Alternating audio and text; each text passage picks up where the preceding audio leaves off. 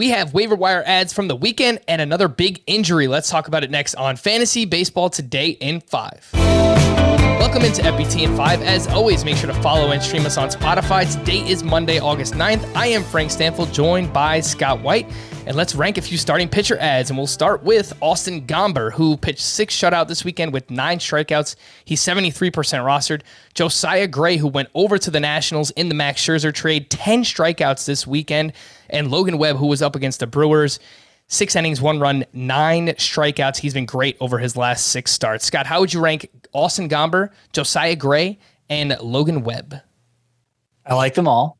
I like them all. But if I if I'm thinking in terms of upside and downside, I think I would go Josiah Gray one, Logan Webb two, Austin Gomber three. Now, obviously, Gomber has been the best for the longest. Three of his four starts since returning from the IL have been good, and uh, really dating back to April, he, he's been reliable pitcher. I just I still don't trust it with him pitching half his games at Coors Field. Just the track record for pitchers in that environment is is too poor. So not saying he shouldn't be rostered, but I would take Josiah Gray and Logan Webb over him. Logan Webb would actually be top five in, in XFIP if he had enough innings to qualify. Top five because his ground ball rate is so good and because his strikeout rate, you know, it's at least good enough for a pitcher with that good of a ground ball rate that you can understand why he's having so much success. But really, the upside play here is Josiah Gray, who uh, put put it all together in this most recent start. His first start with the Nationals was good, but he didn't show that incredible bat missing ability he showed in his two starts with the Dodgers. Brought it all together here: ten strikeouts, twenty swinging strikes. Uh, had three pitches working for him, and in three of his four starts in the major leagues now, he's he has shown like you know league leader type swing and miss ability. So jo- Josiah Gray looking like a really high upside play right now. Zach Plesac has a 4.84 ERA after his latest start this weekend. Would you drop him for any of these three starting pitchers? Plesac is still 90% rostered. Any of them. Any one of them. All right. We got some shallow league hitter ads. Mike Moustakas had three doubles in his first game back on Friday. He's 73% rostered. Would you drop Ke'Bryan Hayes for Mike Moustakas?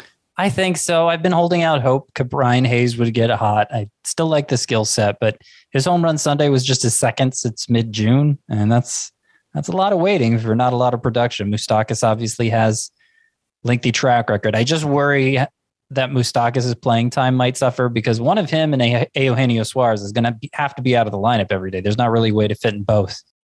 All right, let's rank a few outfielders here in shallower leagues. Uh, Tyler O'Neill went four for four with his 18th home run on Friday. He's 75% rostered.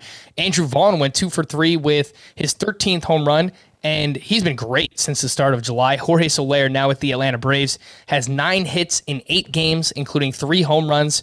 Tyler O'Neill, Vaughn, Soler, how would you rank those? I would rank them O'Neill, Vaughn, and Soler, but like with the starting pitchers, it's, it's three good options, three options who deserve to be rostered in more leagues than they are. Tyler O'Neill, his X slug is is near 600. So even though his home run production hasn't been so great of late, I think that's going to come around. Soler's had elite exit velocity, elite hard hit rate all season long, and the strikeout rates have been much better than last year. It's surprising his year long results are as disappointing as they are, but it does seem like he's starting to come around here lately. Big injury this weekend. Aroldis Chapman went to the IL with left elbow inflammation. Jonathan Loáisiga did pick up the save on Saturday. That was his fourth save of the season. However, Zach Britton pitched in, on Thursday and Friday, so maybe he wasn't available that day. He's been used consistently as a setup man. He has some closing experience. Scott, who do you think closes here for the Yankees now that Chapman's on the IL?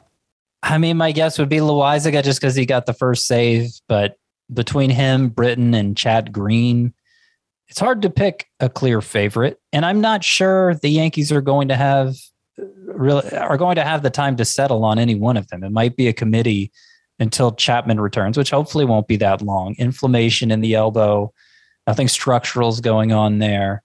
It may just need to shut it down for a week or so, and then he'll work his way back into the mix before before anyone, any one pitcher has a chance to seize that role for the Yankees. That's my hope anyway. But if I had to invest in one guy right now, I think it would be Loáisiga.